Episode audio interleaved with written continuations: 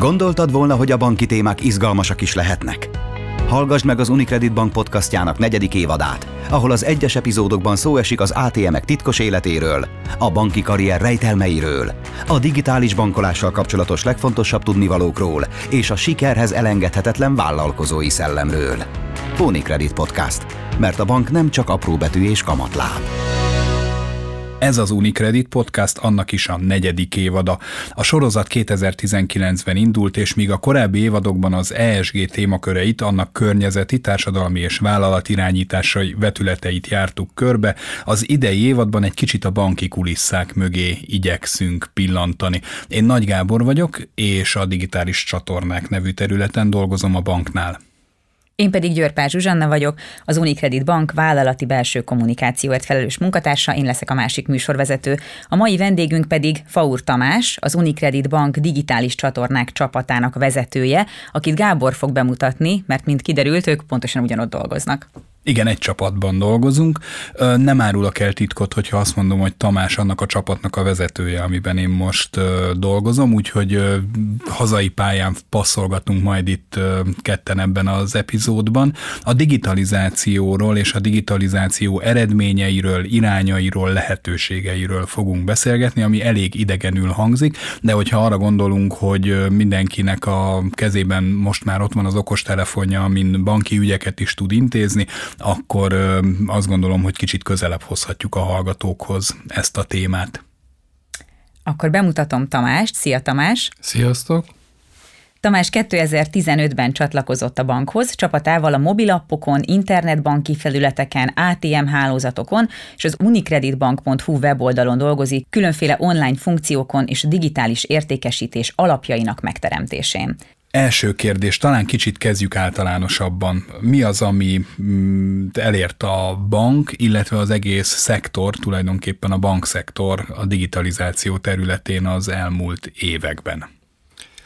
Szerintem az egyik lépés, hogy lettek csapatok, vagy lett az UniCreditnél is csapat, aki dedikáltan ezzel foglalkozik.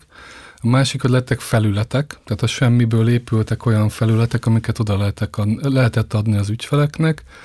Majd ezeken a felületeken elindultak különböző funkciók publikálásai, amiket az ügyfelek elkezdtek használni. Tehát ugye ez egy hosszú folyamat szerintem, de az első lépés az az volt, az akarat, hogy ezt akarjuk csinálni, hogy ezt fontos csinálni, az ügyfeleket kiszolgálni ezeken a csatornákon. Miből fakadt ez az akarat?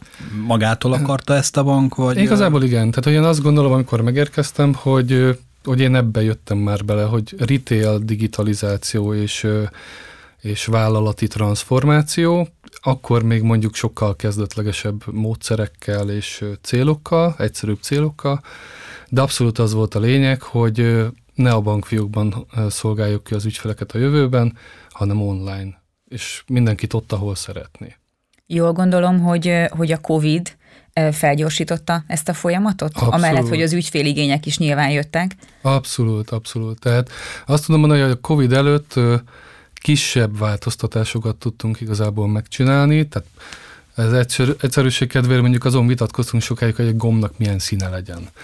A Covidnál pedig rájöttünk, hogy hát valami más kellene csinálni, mert az emberek nem járnak bankfiókba, vagy bezártuk a bankfiókjainkat, hogyan fogjuk őket kiszolgálni. Sokkal nagyobb sebességre kellett kapcsolni, és sokkal nagyobb fajsúlyú fejlesztéseket kellett az ügyfeleknek szállítani, azért, hogy elintézhessék a dolgaikat, hozzáférhessenek a pénzükhöz, azért, hogy nagyis eladjunk nekik. Tehát abszolút felgyorsította. Amiről az elején beszéltünk, hogy, a, hogy honnan fakadt az akarat.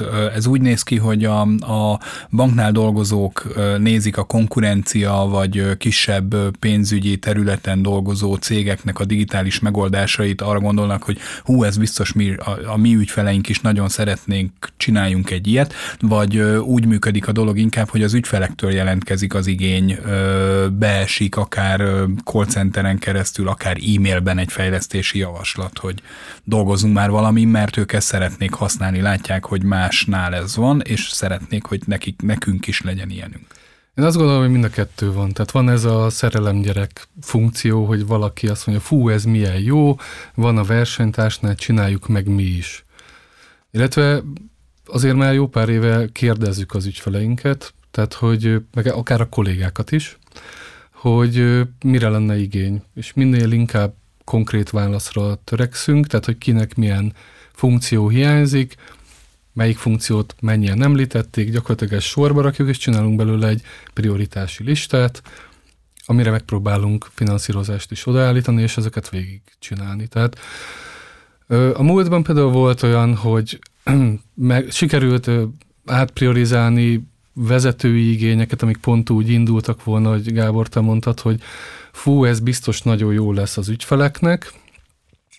Aztán megkérdeztük őket, hogy tényleg, az ott a válasz, hogy nem, és mondtak öt másik dolgot, ami viszont sokkal fontosabb lenne, és akkor igazából a, a, az ügyfelek szava az erős volt, és ez döntött. Tudnál mondani erre néhány konkrét példát, hogy milyen fejlesztések történtek az ügyfelek igényeinek megfelelően az elmúlt időszakban? A, igazából a kártya és a tranzakciós termékek azok így kerültek be a különböző felületre, tehát hogy a kártyakezelés, a kártyához kapcsolódó funkciók, hogy mondjuk a PIN kódodat meg tudod nézni, vagy hitelkártyát tudsz visszatörleszteni, vagy kártyalimiteket tudsz módosítani, tehát ezeket így hoztuk bele, illetve hogy milyen fizetési megoldásokra lenne szükség, állandó átutalási megbízás, csoportos beszedés, csekkbefizetés, tehát ezek a tipikus olyan dolgok, amiket a lakossági ügyfelek oda priorizáltak, hogy ez nekik fontos, ezt használnák napi szinten, unják már mondjuk a papíros csekkezést, csináljunk valami digitális megoldást rá.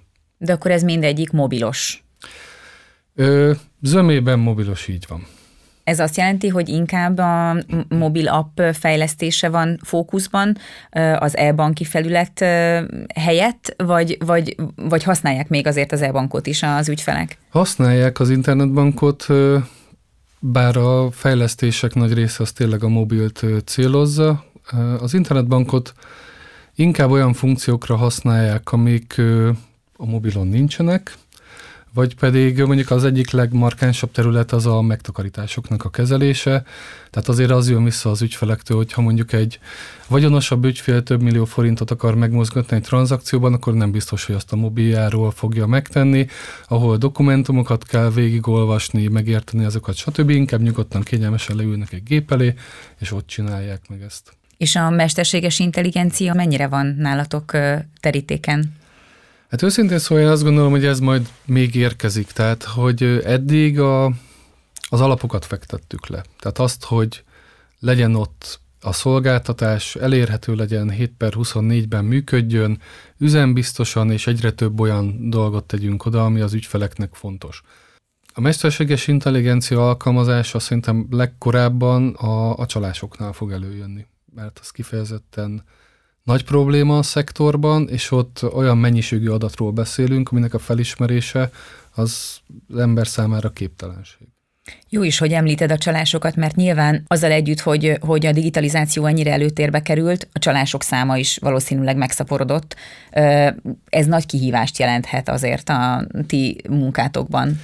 Abszolút, de ebben még ugye az i té security-vel dolgozunk együtt, tehát a biztonsági területtel, az i té biztonsági területtel a bankban. Abszolút kihívás, tehát nagyon sok lett a digitális ügyfél, igazából digitális érettség nélkül, talán így fogalmaznék, és nem nagyon vigyáznak magukra, tehát mondjuk a csalások nagy része azért ügyfél közreműködésével történik, tehát hogy konkrétan ő megmondja mondjuk telefonban az összes hozzáférését, amit kérdeznek tőle. Ugye ezt mondjuk azért kommunikációval már régebb óta próbáljuk ellensúlyozni, de ez kihívás. A legnagyobb kihívás, aminél ugye előjöhet a mesterséges intelligencia, igazából a tranzakcióknak a figyelése. Tehát az, hogy több millió tranzakció érkezik be a digitális csatornákról napi szinten, vagy kísérlet, és az a kísérlet az vajon gyanús-e? Ennek a felismerése, és azt mondod, hogy blokkolod. Azt mondod, hogy nem, nem szolgálod ki ezt a tranzakciót, nem küldöd tovább, megnézed, felhívod az ügyfelet. Tehát, hogy ez kifejezetten ö, közeli már, én azt gondolom. Említetted, hogy sokan megadják az adataikat különböző ismeretleneknek akár telefonon. Ez gyakorlatilag úgy kell elképzelni, mint hogyha valaki becsönget hozzád, és beengeded a lakásodba, és már csak oda benderül ki, hogy betörőről van szó. Hát körülbelül igen, ez így van. Ez így van. Teljesen ismeretlenek, én is kaptam már ilyen hívást, egyébként nagyon vicces volt, mert fölhívtak, hogy az egyik legnagyobb banktól hívnak, és tragédia van, mert úgy tűnik, hogy megy, megy el a pénz a számlámról, és akkor kezdjük el adatokat megadni. De azért mosolyogtam, mert ezzel a bankkal tizenhat éve nincsen banki kapcsolatom, tehát hogy már az első mondatban kiderült, hogy ez kamu, de én próbáltam így alá, alá tenni a lovat így a, a telefonálónak, hogy azért kérdezgettem, és akkor most hogy lesz, meg, meg akkor mi történik velem.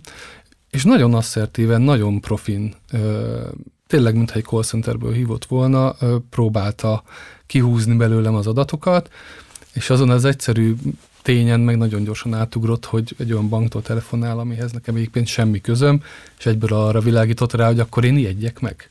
Hát úristen, hogy akkor itt meg fognak engem lopni. Az, aki egyébként hívott, az akart engem meglopni, tehát, de nagyon-nagyon profi volt tényleg. Azt gondolom, és veszélyes. Tehát, hogyha valaki, valakit olyan e, szituációban kapnak el, amikor pont nem figyel annyira, vagy, vagy hiszékenyebb, vagy, vagy, vagy egyszerűen fel sincs erre készülve, akkor az simán áldozat lehet elég gyorsan. És a digitális tudatosság fejlesztése érdekében mit tud tenni az UniCredit Bank?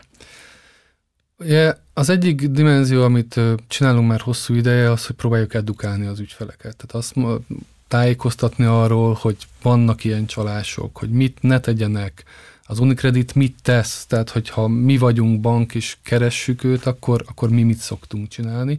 Tehát arra próbálunk rávilágítani, hogy mi az, ami rendellenes. Azt próbálja meg felismerni. Ezekből a kommunikációkból több hullámban csináltuk ezt.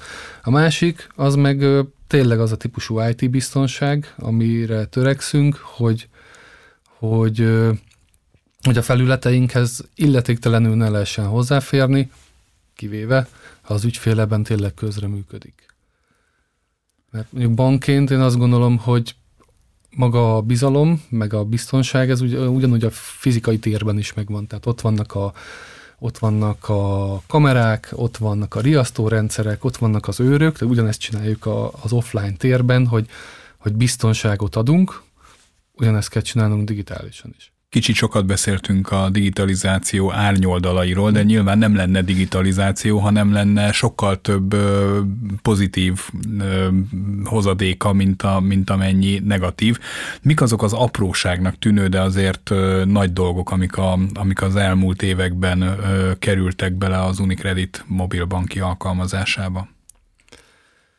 Ahogy mondtam, alapvetően a napi bankolásban próbáltuk meg segíteni az ügyfeleket, tehát hogy kártya menedzsmenthez kapcsolódó funkciókat adtunk, illetve, illetve különböző tranzakciók létrehozását engedtük meg az ügyfeleknek, és talán még a harmadik dimenzió azok a, azok a bármilyen nevezük banki papíroknak, vagy dokumentumoknak, amiket digitális formában elérhetnek az alkalmazásban. Tehát, hogy van egy ilyen papírmentesítés dimenzió, illetve az tényleg az a napi bankolás, hogy nem tudom, rezsit fizetsz, túlléped a kártyalimitedet, állsz a valamilyen boltban, és nem tudod kifizetni az adott terméket, belépsz az appba, fölemeled a kártyalimitedet, az azonnal megtörténik, kifizeted a terméket, és mész boldogan, nem kell hívni senkit, nem kell call centerrel beszélni, nem kell berohanni egy bankfiókba, tehát hogy ezek Ezek szerintem azok, amiket az, az elmúlt időben próbáltunk szállítani, és ö, minél szélesebb ügyfélkörnek. Tehát, hogy a retailen belül ugye mi a, a kisvállalatokkal is foglalkozunk, nem csak a lakossági magánszemélyekkel.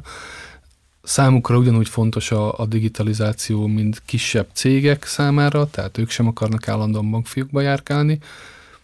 Ők ugyanúgy ezeket a szolgáltatásokat kapják. Összességében azt gondolom, hogy azért ezek a szolgáltatások elsősorban a fiatalok felől jövő igényekre reagálnak. Mit szólnak mindehez az idősebbek? Nekik nem nyűg az, hogy, hogy a mobiltelefonon kell dolgokat elintézni? Én azt gondolom, hogy persze van egy olyan ügyfélcsoportunk, akinek egyáltalán nincsen mai napig sem, semmilyen digitális szolgáltatása, tehát hogy én úgy gondolom, hogy őket már nem fogjuk tudni meggyőzni, hogy, hogy legyen.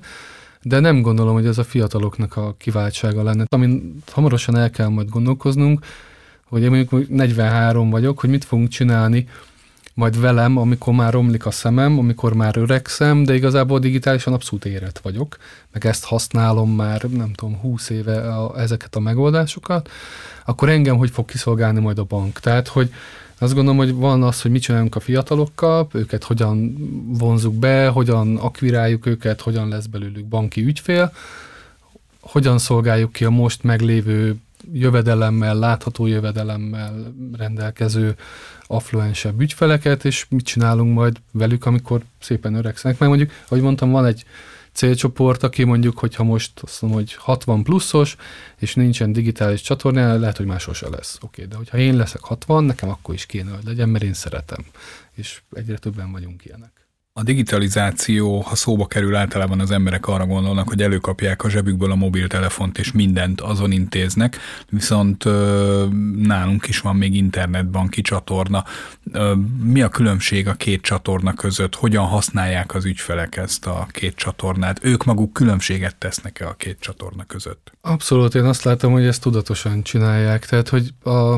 Az egyiken vízválaszt, hogy kinek milyen termékellátottsága van, vagy milyen portfóliója van. Tehát, hogyha van, akinek csak egy számlája van, vagy egy számlája és egy kártyája, és csak napi bankol, tehát nincs megtakarítása, nincs hitele, nincsenek más banki kapcsolatai, akkor ő a mobiltelefonjával tökéletesen jól el van. Hogyha mondjuk megtakarításokat akar valaki kezelni, az jelenleg csak az internetbankban lehetséges. Ha Ha mondjuk különböző dokumentumokat akar letölteni, mondjuk cégként, például mindenféle kivonatokat, amiket a könyvelőnek oda kell adni, mindenféle igazolásokat, akkor azt például teljesen tudatosan az internetbankon keresztül csinálják. Illetve én azt gondolom, hogy azért a nagyobb, tran- nagyobb volumenű tranzakciók tekintetében, ami úgy, ami úgy kockázatosabb, tehát tényleg nem ötezer-tízezer forint elutalása, hanem, hanem ez a veszek egy autót, veszek egy házat, ingatlant, bármit, akkor, akkor ez a leülök, nyugi, elhiszem, hogy kétfaktoros azonosításra bemegyek, az tényleg biztonságos, elolvasom, kétszer megnézem, és utána csinálom meg. Szóval semmiképpen nem utcán, vagy a villamoson ülve, vagy a dugóban, vagy bármi ilyesmi. Tehát. Sőt, lehet, hogy ilyen nagyobb ügyleteknél még inkább bemennek személyesen a bankba, nem? Vagy az már azért annyira... A tranzakcióknál én azt gondolom, hogy ez már nem. Uh-huh. Tehát ami, ami mondjuk a megtakarításoknál és a hiteleknél, de. Tehát én azt látom, hogy ahol kell a tanácsadás, ahol tényleg végig kell beszélni egy emberrel azt, hogy itt most én milyen adatot adok meg, milyen lehetőségeim vannak, mi fog történni, mit írunk alá gyakorlatilag, tehát hogy én azt látom például, amikor most bevezették a, a legújabb adót a megtakarításokon, ugye a SZOCHÓt, akkor akkor kifejezetten sokan jelentek meg a bankfiókban, kb. Azzal a kérdéssel, hogy van látra szóló pénzem, mit csináljak, mit vegyek. Most akkor mibe fektessem be, még úgy, hogy kamatmentes legyen gyakorlatilag. Ö, akkor nem a digitális csatornák felé fordultak az emberek. Tehát, és talán pont ez, a, amiatt, pont ez az, ami miatt azért szeretnénk dolgozni a, az ilyen távoli tanácsadási dolgokon, tehát, hogy ugyanúgy egy emberrel beszélsz, kvázi egy videóhívásban, de ne kelljen utaznod, ugyanúgy egy dedikált beszélgetés, ugyanúgy időpontra, ugyanúgy feltelsz neki kérdéseket, és mindenben segít, de az utazást megspóroltad mindenképp. A mi csapatunkhoz, a te felügyeleted alá tartozik az á té em hálózat üzemeltetése is. Hogy került ez a digitális csatornákhoz? Hiszen ugye készpénzről, egyáltalán nem digitalizált dologról beszélünk. Igen, itt azt tudom mondani, hogy osztott a felelősség, tehát hogy mi üzemeltetjük a hálózatot, de gyakorlatilag a készpénzgazdálkodás gondoskodik arról, hogy abban a gépekben legyen pénz, azt töltsék, tartsák karban, stb. Tehát igazából mi a, a gépeken elérhető funkcionalitást szállítjuk. Az á té em képernyőjének a felülete, mint digitális csatorna, mint információközlő csatorna is funkcionál. Milyen információkat ö, tudunk ott közölni az ügyfeleinkkel? Vagy akár olyan emberekkel, akik nem is az ügyfeleink, de használják az automatát készpénzfelvételre. Ja, abszolút. A mostani gépeken azért limitált ö, kommunikációs felületeink vannak, az új gépekbe ezeket azért jóval tudatosabban beleterveztük. Tehát pontosan, amit elmondasz, hogy felismertük az ügyfelet, akár személyre szabottan tudunk neki a jövőben javasolni majd. Mondjuk egy ilyen, hogy nem, adategyeztetése lesz. Tehát, hogy le fog járni a pénzmosási nyilatkozata, vagy a, a MiFID nyilatkozata, tehát akár olyanokra is felhívhatjuk a figyelmét, ami, ami amúgy fontos lehet a számára. Nem feltétlenül az az első, hogy mit adjunk még el neki, hanem információt közölhetünk teljesen testre szabottan. Ugye az is egy életszerű helyzet, hogy az ember figyel arra, hogy minél kevésbé tegye ki magát különböző veszélyeknek, ezért mondjuk a kártya limiteit alacsonyan tartja, és meglát valami akciós dolgot mondjuk egy műszaki áruházban, ami többe kerül, mint amin épp a limit van, akkor azt is meg tudom csinálni. Ott állva a pénztárnál, miközben várom a soromat, gyakorlatilag át tudom állítani a, a, a limiteket. Abszolút, és ez az egyik legnépszerűbb funkció is a kártya funkciók közül, amit használnak az ügyfelek. Kristálytisztán látszik, hogy feltekeri a limitet, tranzaktál, aztán letekeri a limitet, vagy úgy hagyja, akkor azért pont a csalások miatt azért próbálunk szólni az ügyfeleknek, hogy mi lenne, ha nem hagyná úgy. Kicsit a kockázattudatosságot kezelve náluk, de abszolút tehát ez, ez működik, amit mondtál. Nyugtassuk meg azért az ügyfeleket, hogy nem az van, hogy figyeljük, hogy épp hol állnak a limitek, hanem általánosságban küldünk üzeneteket arról, hogy hogyha valaki fölfelé állította a limitet, akkor, akkor ne felejts el. Hogyha bármikor olyan helyzet adódik az életében, hogy föl kell emelni a limitet, akkor gondoskodjon arról, hogy az a limit vissza is legyen állítva megfelelően alacsony szintre. Én azt gondolom, hogy ez, ez a tudatosság irányába való terelésnek az egyik Egy, egy ilyen eleme a sok közül, tehát hogy minél több ilyen kapcsolót adunk a felhasználóknak, hogy mit lehet csinálni a bankolással, mit lehet csinálni a számlájával, kártyájával, stb. Annál, tehát emellett párhuzamosan úgy kell feléjük kommunikálni, hogy, hogy ez teljesen tudatos legyen. Tehát, hogy, hogy amit te is mondtál, hogy én tudatosan felemelem a limitet, mert limit fölötti terméket akarok vásárolni most, és amikor ezt megtettem, akkor le is tekerem. Mert úgy gondolom, hogy a, akkor van a pénzem biztonságban, én akkor alszom jól, stb. És igazából egy mozdulat. Az UniCredit Bank számára kiemelten fontos a fenntarthatóság, van is több díjunk, amit elnyertünk ehhez kapcsolódóan, és nyilván itt a digitalizációnak is van szerepe. A papírmentességet már említetted. Ezen kívül mi az, amit a digitális csatornáinkon keresztül mondjuk tudunk biztosítani annak érdekében, hogy minél fenntarthatóbb bankként működhessünk? Bankként, vagy amit én gondolok a bankról, a papírmentesség a, a legfontosabb, tényleg. Én azt gondolom, hogy itt még nem értünk a végére. Tehát, tehát hogy itt még bőven van fejlődésre térés. Tehát mobilon van még egy olyan szolgáltatás, ami a tranzakciókhoz kapcsolódik, és hát azt mondom, különböző tippeket, vagy apró üzenet morzsákat tesz az ügyfél elé a, a, a tranzakciói között. Tehát, hogyha mondjuk valaki tankol, és feltétlenül benzint, vagy gázolajat, vagy ilyesmit, akkor, akkor mondjuk próbáljuk felhívni a figyelmét a környezet tudatosságra. Vagy hogyha mondjuk egy, egy áruházban vásárol, akkor kb. Egy olyan üzenet jelenik meg, hogy az a reméljük, hogy akkor papírzacskót használsz, és nem műanyagot, tehát hogy ezekkel az apró kis tippekkel, igen, tranzakciónként próbáljuk igen, ezt súlykolni, hogy, hogy környezettudatosság. Emlékszem az első beszélgetéseinkre, amit így a digitalizációról folytattunk, azt a kívülállók, ezt sokszor meg is kaptuk kritikaként, úgy kezelték, mint hogyha azt mondták, hogy mint hogyha két filozófus vagy ilyen jövőkutató beszélne arról, hogy ö, olyan témákról, amik, amik, amiket ilyen tudományos, fantasztikus irodalomban lehet olvasni, és hogy most meg már nem tudunk így beszélgetni, mert hogy ezek hétköznapivá váltak, tehát itt vannak velünk ezeket, ahogy a bolti példa is mutatja, egy vásárlás közben használunk egy olyan dolgot, ami még egy elképzelhetetlen űrtechnológiának tűnt akár tíz éve is. Abszolút változtak az emberek, és változnak a kollégáink is. Tehát amikor én például ide megérkeztem, akkor, én, akkor még éreztem ezt, hogy kicsit én ilyen ufó vagyok, hogy jöttem a bankárok közé egy teljesen más csinálni, mint amit eddig ők.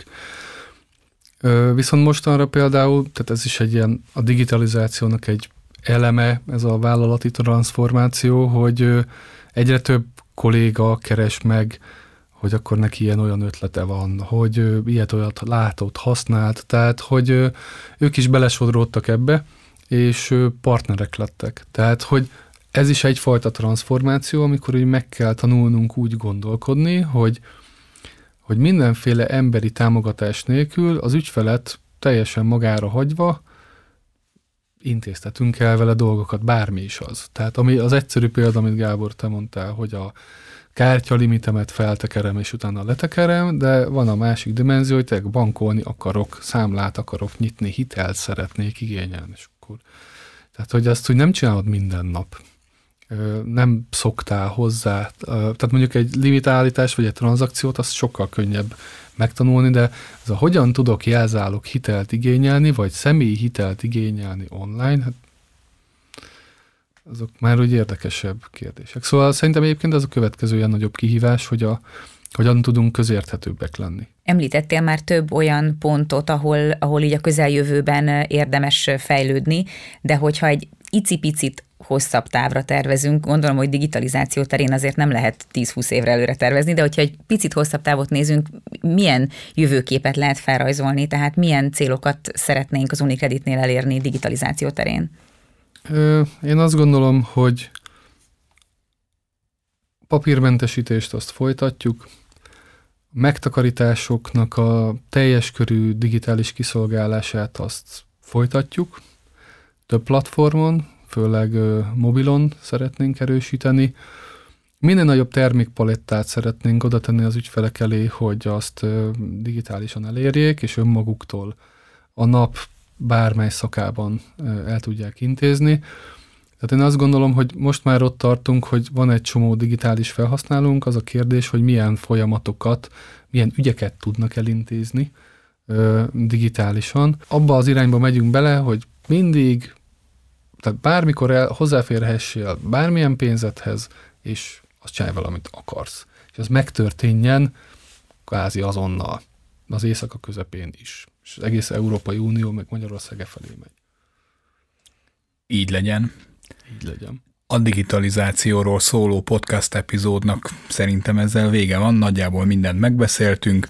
Érdemes feliratkozni a podcastra, mert több epizódban is foglalkozunk a banki kulisszák mögé pillantással, úgyhogy érdemes hallgatni bennünket. Köszönjük Faur Tamásnak, hogy itt volt velünk és beavatott bennünket az UniCredit Bank digitalizációs folyamataiba. Sziasztok! Sziasztok! Sziasztok!